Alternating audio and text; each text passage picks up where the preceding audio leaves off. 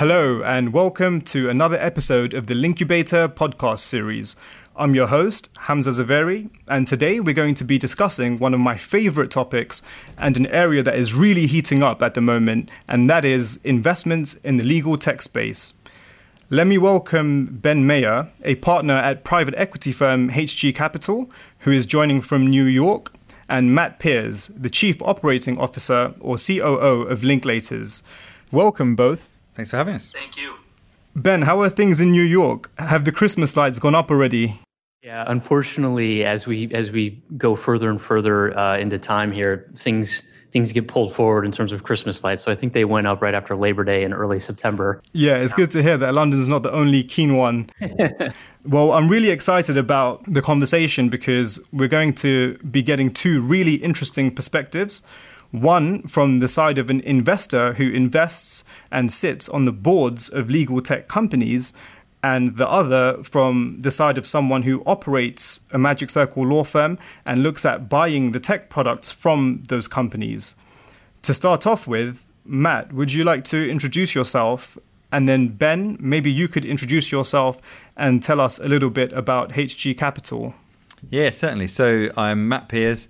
I have got responsibility at Linklaters as the global COO, as you as you rightly said, uh, and my responsibility there is to make sure that all of the services that are provided in support of our lawyers serving clients are meeting the needs of those clients. In addition to that day job, um, I'm also the firm's or act as the firm's CIO, so Chief Information Officer. Uh, and in, in that regard, I run the technology function at Linklaters globally on a day to day basis. So I kind of wear two hats uh, and I get involved in all of the interesting projects that are underway across the firm that involve technology and those that don't. And actually, in today's world, more projects involve technology than don't. Great, and I'm Ben Meyer. I'm a partner at HG Capital, which is a private equity fund uh, that specializes in making software investments. Um, in terms of the firm, we're one of the largest specialized software investors on the private side, I would say, in all of Europe and in the US. In fact, in Europe, we're arguably the largest. And if you if you were to consolidate our portfolio of about 25 or 30 companies, we'd be one of the top five or so software slash technology businesses in all of Europe just by way of example in terms of size. Um, how we try to specialize or, or, differentiate ourselves is one, we're, we're focused only and specifically on software, and in some cases, tech enabled or software enabled services. Um, within those areas, we focus on a number of different end markets. The legal technology space is one of those end markets. Um, we also have an operations team that helps our management teams help grow their companies. So we try to we try to bring more of a growth mindset to the investments that we're making alongside of our, our management partners. And then finally, we try to bring some element of flexibility in terms of the amount of amount of money that we can invest into a business around the the, the desired thesis that we'll try and back our management teams to uh, to to realize. Um, historically our firm has been almost entirely european facing although over the last two to three years we've made a few investments into the united states of the four investments in the us two are actually in the legal technology space one is a business on the legal corporate side, which is a matter management software business called Mitratech, uh, which is sold into general counsel offices and large enterprises. And then the other one is a business called Litera Microsystems, which is a legal document productivity software solution that's sold into law firms, principally in the US and in, in Europe. I am a partner within the firm. I help co run our US practice and our US office. Um, and one of the areas that I specifically focus on is making investments into legal technology or legal software. So, you touched on HG Capital's investment focus and how legal tech fits within that. Um, what is so attractive about the legal technology sector from an investor perspective? Yeah, it's a good question. So, the way that I the way that I think about it is there's probably four characteristics uh, that attract me to to legal software, and frankly, uh, before I go into that, I'll, I'll, just also note that prior to joining HG, uh, I was fortunate enough to have made investments in two other legal software and services investments in, in history, and then I'm obviously associated with our Litera investment here, and to a certain degree our Mitratech investment as well. So it's been an area that I've been around for quite some period of time. Um, but as as we kind of think about it in terms of areas of interest for us, there's kind of four there are four key points or characteristics that that resonate with us. One is within the, the legal space is is what we what, what, we tend to see is definitely a, a desire by corporate clients um, in terms of having their law firms um, do more for less, so some element of, of fee pressure, but then also um, interacting in an increasing way from the corporate side with their law firms in a tech enabled or collaborative tech enabled way. The second, the second area is that arguably uh, law the, the legal space is definitely a very highly skilled uh, labor force and also because of that um, can be can be quite expensive and very well compensated and so software solutions and tech solutions are meant from our perspective to help that labor force be as productive as humanly possible. And therefore that helps drive some some technology and software adoption along the way.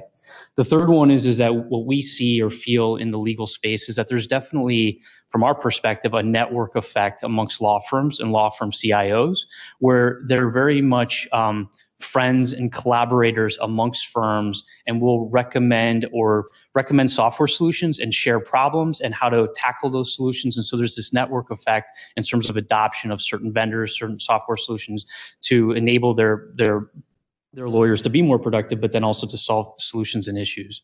And then the final one is is that with trust being what we feel is a very key notion within the law, the law space, um, with that network effect and within the, the law firm CIO's perspective, we feel like they're very much akin to trying to find trusted vendors that they will look to back and buy increasing amounts of software solutions from, from over time. And so when you take all of those four characteristics together, there's an ability for us to find companies to back to become market leaders in certain sub niches within legal software.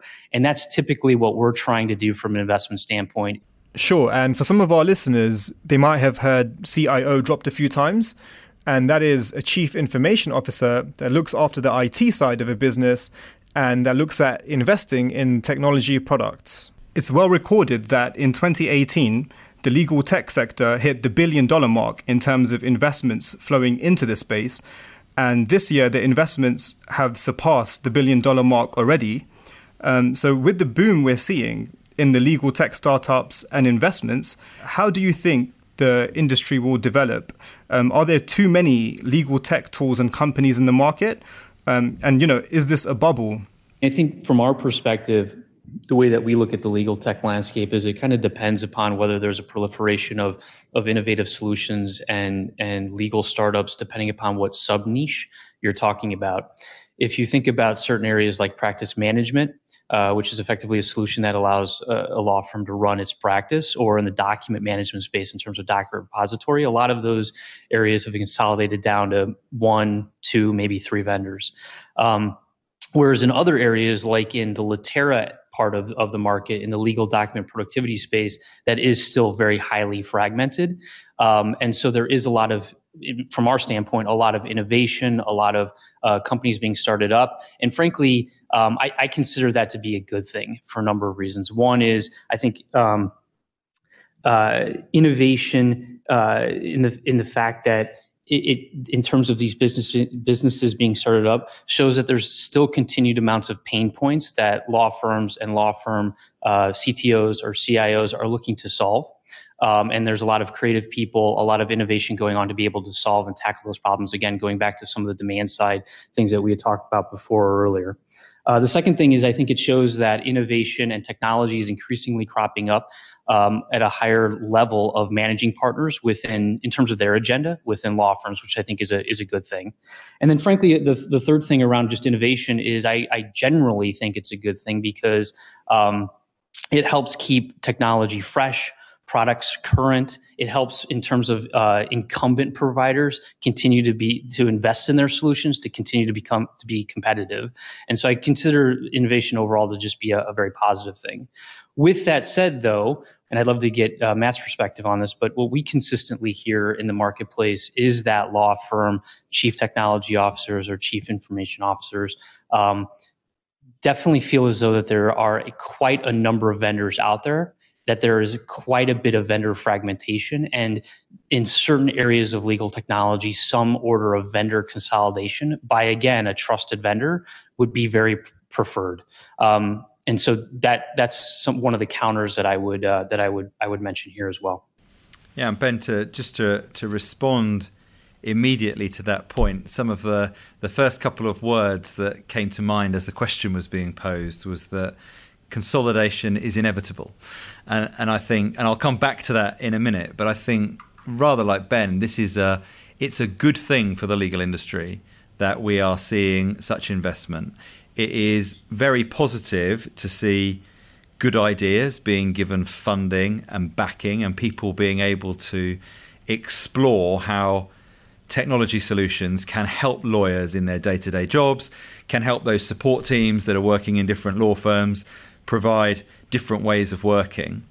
And I am pleased that innovation seems to be getting more and more established pathways in these organizations. I think innovation is on the agenda of the executive. I sit on the Linklaters exec, and we are spending an increasing amount of time talking about technology and technology related tools. So it is something that is high on the agenda. People understand what the what the scope is. But at the same time, you have to then drill down into what are all these solutions that are coming to market. Do technology teams have enough time to evaluate solutions properly. We're always very concerned about the security model around solutions. We want to know how the integration with the other tools that we have is going to work. Lawyers tell us continually they don't like having to flip flop between different applications on their desktop. They just want to be in one place and have all the available things they want in that one place. There's also a whole pile of tools out there that I regard as being tools without a problem. So someone's got a good idea, but and you're faced with it and you look at it, but you think, but actually, where is where is that tool solving a problem in our firm? There's quite a few of those, and they interestingly, those are often a number of the tools that attract the headlines, and and you get. I, I am always amazed at the number of people quoting AI in all the solutions that they're pushing at us, but actually, when you drill into it, AI is often what not what we need right now. AI is something that has long term value.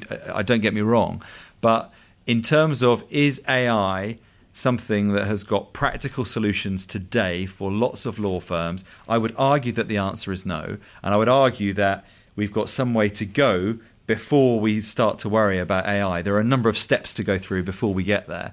Um, but the, the legal tech startup landscape is it is providing a bit of a bubble, um, but I think that is good to help us accelerate investment. I think legal has been regarded as being behind other sectors for some time. So this level of investment enables the, the legal industry as a whole to raise its game. And that's got to be good for clients, it's got to be good for law firms, it's got to be good for investors like HG. Yeah, would just I would just add on top of that, where where we specifically come into play is providing providing capital along what Matt had just mentioned to help with some of that vendor consolidation. Um, but in we what we really try to do is in a very friendly friendly and customer facing sort of way, not just for the sake of vendor consolidation, but to the extent that we can um, we can we can back a management team, back a business that understands its customers and its customers' needs very well, has a strategy. We can continue to invest significant amounts of money in product and research and development. Um, to, to better just provide solutions for our customers, uh, which is which is an important point, and, and just certainly the perspective that we take as an investor. Yeah, and I think just to sort of build on that, I think when you're running a technology team, we are looking to one of the points that Ben made around having vendors that you can trust, vendors that have got the right skills, not only with implementation, but also with ongoing support. You want confidence that the product is going to be something that is invested in over a number of years and not just a flash in the pan that will be gone this time next year, particularly if you're going to make it enterprise ready. And I think the the legal space has been full for quite a while of lots of vendors who who are not well set up to deliver in perpetuity. And I think we've got to, we all have a duty to try and make sure that where these new technologies are coming in, that they are they are technologies that are going to be sustainable in our firms for many years to come. Sure, and for some of our listeners, Consolidation is when the smaller companies in an industry merge with or acquire each other to form a few much larger companies. Um, and I think that leads us quite nicely into getting more into HG Capital's recent investment activity. So, HG Capital invested in Litera Microsystems earlier this year. And for some of our listeners who may not be familiar, Litera Microsystems is a well known player that develops tools to help lawyers work more efficiently with documents, and that's throughout the whole document lifecycle. So, for all of the future lawyers out there, this will be making your lives easier when you come into law. So, HG Capital acquired Litera, and then Ben, you also acquired Workshare Transact, and then you subsequently acquired Doxly and integrated those two businesses into Litera. So, can you briefly explain how these three entities fit in with each other? Sure. Yeah. So we um, we we closed on the initial acquisition slash investment of Litera uh, during the summer. It was in late May, early June, and then subsequent to that, as you had mentioned, we had bought or we we uh, we purchased another business, Workshare, and then subsequent to that, we purchased another business, Doxly, and ended up integrating the three together. Um, essentially, what Litera does, as you had mentioned before, was it's a, sl- a set of solutions that helps lawyers create, repair, and compare uh, legal documents and legal contracts. And to your point earlier, it, frankly, the perspective that I take is it helps a lawyer be very highly efficient or more productive in that document creation, repair, or compare process, so that a so that a lawyer can go home earlier. is frankly what we try to do, um, which I think is a good thing, by the way, um, and just you know sa- save save some time. Um, and frankly, if if you are a lawyer at probably at arguably a a, a large, a very large or a mid-sized law firm, again within the U.S. and in the UK, uh, you are likely using one of our solutions within the Microsoft Office suite to to do those various uh, document creation, repair, and compare uh, features. Um, really where this came about was again going back to the the vendor fragmentation and innovation in the market and some of those consolidation themes that we were talking about before is when we were canvassing the legal technology space we noticed that within legal document productivity area which is where Litera fits there's a whole host of vendors that provide very specific solutions along that document creation compare and repair continuum or legal document productivity continuum um, we we felt that it was highly fragmented, that there were likely too many vendors that were out there. And what we consistently heard in terms of our work in the industry with law firms was there was a desire to consolidate those vendors into one cohesive solution. Uh, again, backed by a management team that understood law firms' needs. Um, and and and could continue to to sort of provide support to that ongoing product going forward. And what what came back from our work in the industry was just this this business, this management team, this product over at Litera being being no, noticed as being one of those forward thinking management teams and companies. Um, and frankly, what we felt was probably in quotes that trusted vendor that we could get behind to help with some of this consolidation in this very fragmented legal document productivity space. And so that's where, where this idea bore out from. So we ended up uh, making that acquisition and investment first. And then along the lines of the continued vendor consolidation theme and story, that's how we happened upon Workshare, which was another one of these businesses in the legal document productivity space. And then frankly, Doxly as well, which is a bit more in conjunction with one of the products at Workshare, which is Transact, which is a bit more in what we call the transaction management space, which is effectively helping to automate and make more efficient transaction closings, transaction checklists, signature management um, it, for any type of transaction closing, whether that's on the M&A front, whether that's on the financing front, whether that's on the real estate front, um, where we felt that that was still a highly um, manual paper based process. And the, these are tools that make that a bit more efficient. It helps digitize them. And in fact, frankly, when we did the Doxly acquisition, we did the closing of Doxly and the purchase of that on the Doxly platform. And me being, you know, a fairly long, long time private equity professional, it was a heck of a lot easier to do it that way than what I'm typically used to seeing uh, in the paper based uh, paper-based world of getting all of my signatures together, getting all of my uh, final closing documents together, getting that Bible together, getting the checklist done. It was just a highly automated and way more efficient process to uh, to do. So that's a bit about Litera and the rationale of, of purchasing in Workshare, of purchasing in Doxly, and how uh, we're trying to play that vendor consolidation theme in in concert with what we hear consistently from our law firm clients. And um, just bringing the conversation back to Matt's previous mention of there being you know, too much choice for buyers of legal tech and some of the legal tech not really solving any problems, there have been some interesting developments around one or two platforms being created which will filter through legal tech applications for law firms and provide firms with more curated access. So, kind of like how we would scroll through the iTunes App Store to find applications, law firms could scroll through these platforms to find relevant legal tech apps in order to download them and start paying for their services. So, essentially, they'll be acting as a gateway and connecting buyers and sellers of legal tech products. So, Matt, what do you make of that? You know, is it a step in the right direction? It's a step in the right direction, um, and I think that it's a way of opening the market up for kind of call it approved or certified solutions. Now, there's lots of debate that we could have, and we probably don't have time now to go into it in terms of can all firms buy all solutions on the types of platforms that you talked about. Certainly, in the way that they're currently being curated, I see a number of different benefits. So, firstly, there's a there's a kind of try before you buy concept here, which could work quite well. Lots of these transactions are likely to be priced on a on a kind of, or lots of these pieces of software are likely to be priced on a per transaction basis. So rather than us have to commit to a long term contract, it will enable firms to test out different solutions that are on the platforms, maybe in specific parts of a practice area or a different region or something like that. I think that's of benefit.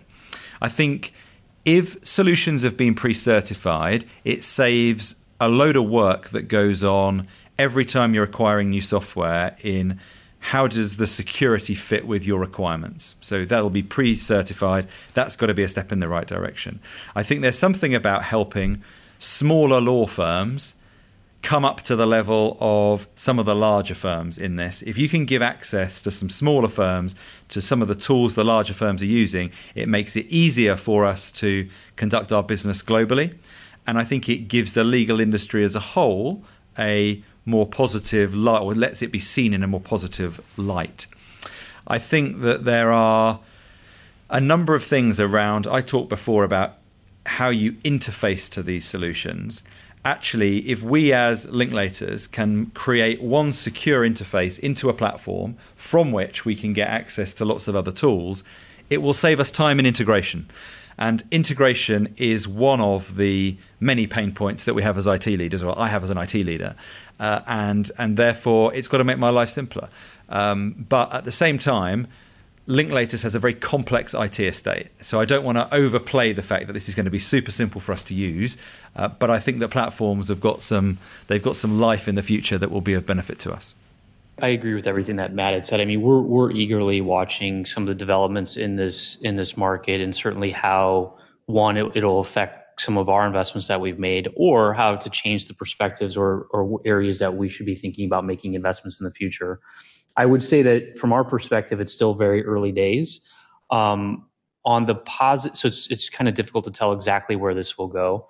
I think I think one of the things that we've noticed within uh, a number of end markets that we invest in, and in particular in the law firm or legal space, is is adoption can equate with new solutions can can be somewhat difficult in terms of um, you know getting people to change and, and, adopt new solutions is is sometimes a, a, bit of a difficult thing to do.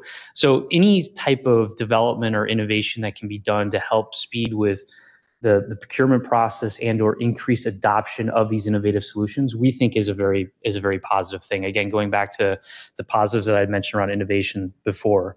On on the on the flip side though um, what what we see here too and we're eagerly trying to see how these things develop is is again we've we've talked about or at least what we've felt we've seen is a desire by by law firms to have some element of vendor consolidation or enterprise wide um, uh, sort of o- oversight as to what solutions and tools are being used because there is too much going on within the space.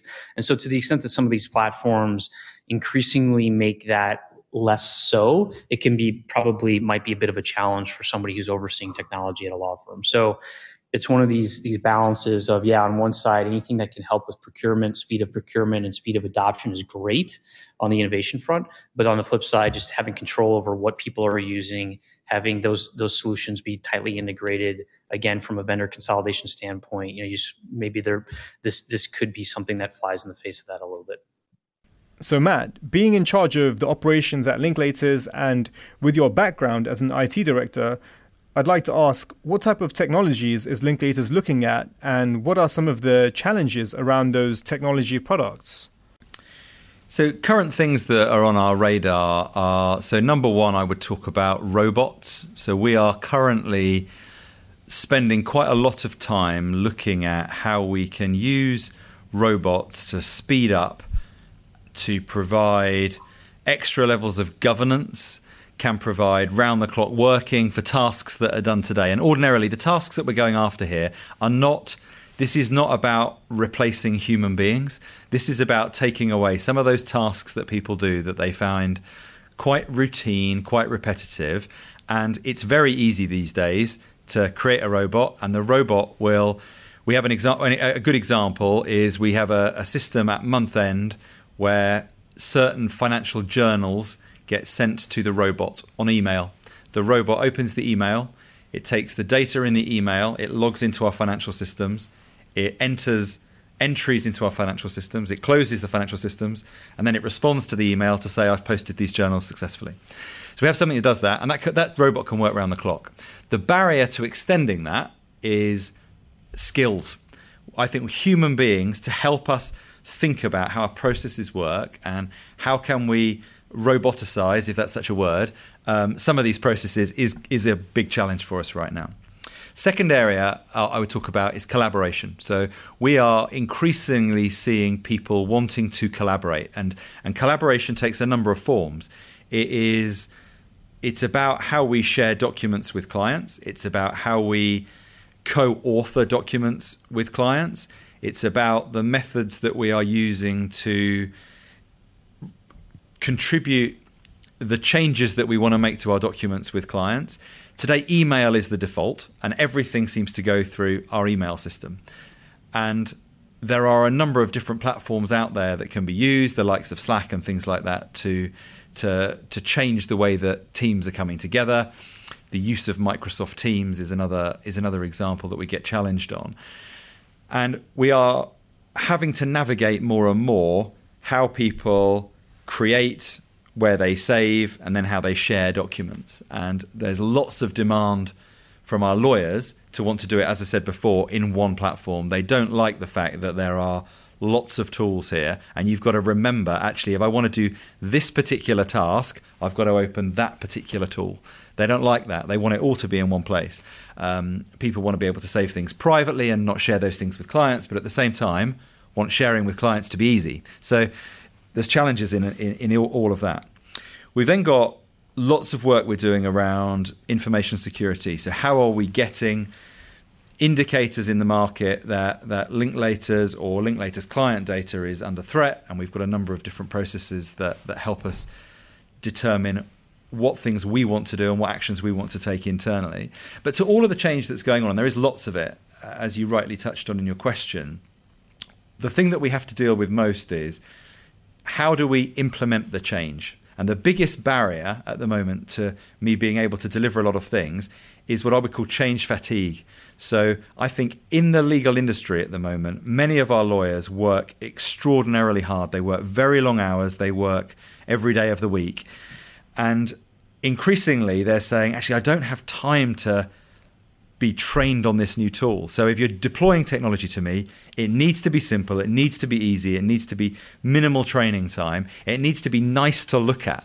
Uh, because otherwise it's it's it's painful to try and get it adopted.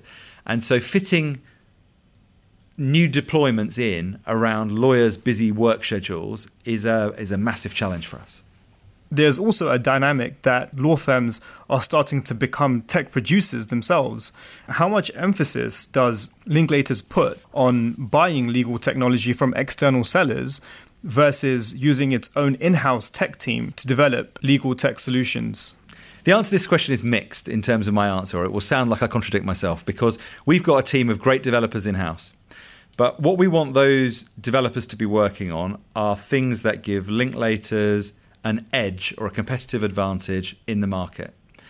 What we don't want those developers to be doing is spending their time creating solutions that can be bought off the shelf. So I would say my default answer is let me go out and let me procure from these fantastic vendors that we've got in the space who are investing loads of money in R&D. Let me get best practice from them and let me use the tools internally and use our development capability internally to knit the tools together.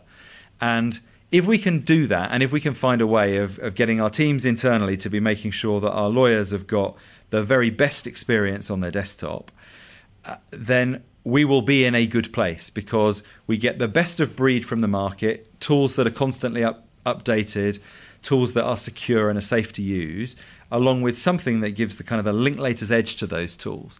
Uh, I mean, simple facts are no law firm gets a competitive advantage from writing its own document management system or writing its own email management solution. But actually, there are lots of efficiencies that can be made in the way that you eh, that you take on matters, the way that you get to document signing quicker than quicker than other firms. So there's there is some elements of course, secret, sort of secret sauce that we should be looking at developing, um, and that's what we need to use our in-house teams for. That's great. So, for some of our listeners, I'd also like to ask what advice would you give to students entering the law? Uh, from my perspective, I think curiosity about technology is a is a big thing. I'm still surprised at the number of students that come into the firm today who are quite fearful about technology and don't they are fearful in a way where they don't want to ask they don't want to ask questions they they don't want to express their view on how things could be better or different. And I would just encourage people to be curious and to ask questions, engage with your technology team. I think all the technology teams that I've ever worked in, they want to engage with the people that are using the software on a day-to-day basis or consuming the services on a day-to-day basis. And the more you can get involved, the better the solution that will be created every time. And now to the final question we ask of all of our speakers and some of them say that this is the hardest one. Um, can you tell us the name of a book that changed your perspective in a big way and that would be useful for our listeners? I can go first. I've uh, I've got a book that I refer to quite frequently, and it changed my perception because of the time when the book was released and because of the subject it was about. So the book is called Insanely Simple, and it's the obsession that drives Apple's success, and it's written by a guy called Ken Segall. And it was written at the point where Apple had kind of come back to life. They've they've got the iPhone that they're developing, they've got the iPad, they're developing iMacs. And actually, when you look at some of the simplicity in their business model and what they were trying to drive, I keep coming back to it because as a as a technology function, we frequently fall into the trap of making things more complicated than they need to be. And simplicity is very hard to achieve, but it makes life so much simpler for people. And I go, I still go to that book regularly now. The book that I that I thought of, which is I th- probably a bit further off base um, than I think folks would have thought about, is a book by the name of uh, Rogue Warrior. Um, I don't know if it necessarily changed my perspective on things dramatically, but I think in terms of what that book is about, in terms of some of the the undertones of it versus um, what, what what what some of the, the, pages say um, superficially uh, is definitely a change in perspective. Um, so so for folks that don't know it, it's a book that's written by a gentleman who's a very colorful person in U.S. military. Uh, ex-military person here in the U.S. by the name of Dick Marcinko. So Dick Marcinko is He's a former Navy SEAL, and he was he was the founder of SEAL Team Six, which, for folks that don't know, is probably our most elite uh, SEAL team and commando force that we have in the U.S. And it's effectively an autobiography of his history within the military and his experiences that he had with his teams and also his formation of this elite force called SEAL Team Six. And going back to what I mentioned before of it just being a, a, a little bit uh, different than in terms of what that book maybe comes across as in terms of a lot of bravado and a lot of things of that nature. But when you look past that, I think it's a very good read around giving people real real lessons of leadership, of how to effectively work as a team, as to how to communicate amongst a team, as how to best operate as a team. And I actually find it to be extremely insightful and, and extremely valuable. And it's and it's arguably a fun read as well. So that would be the book that uh, that I would use to answer your question. Thanks. Well, it has been an honor having both of you on, um, and thanks for taking the time. Thanks for having us. Thank you. Appreciate it.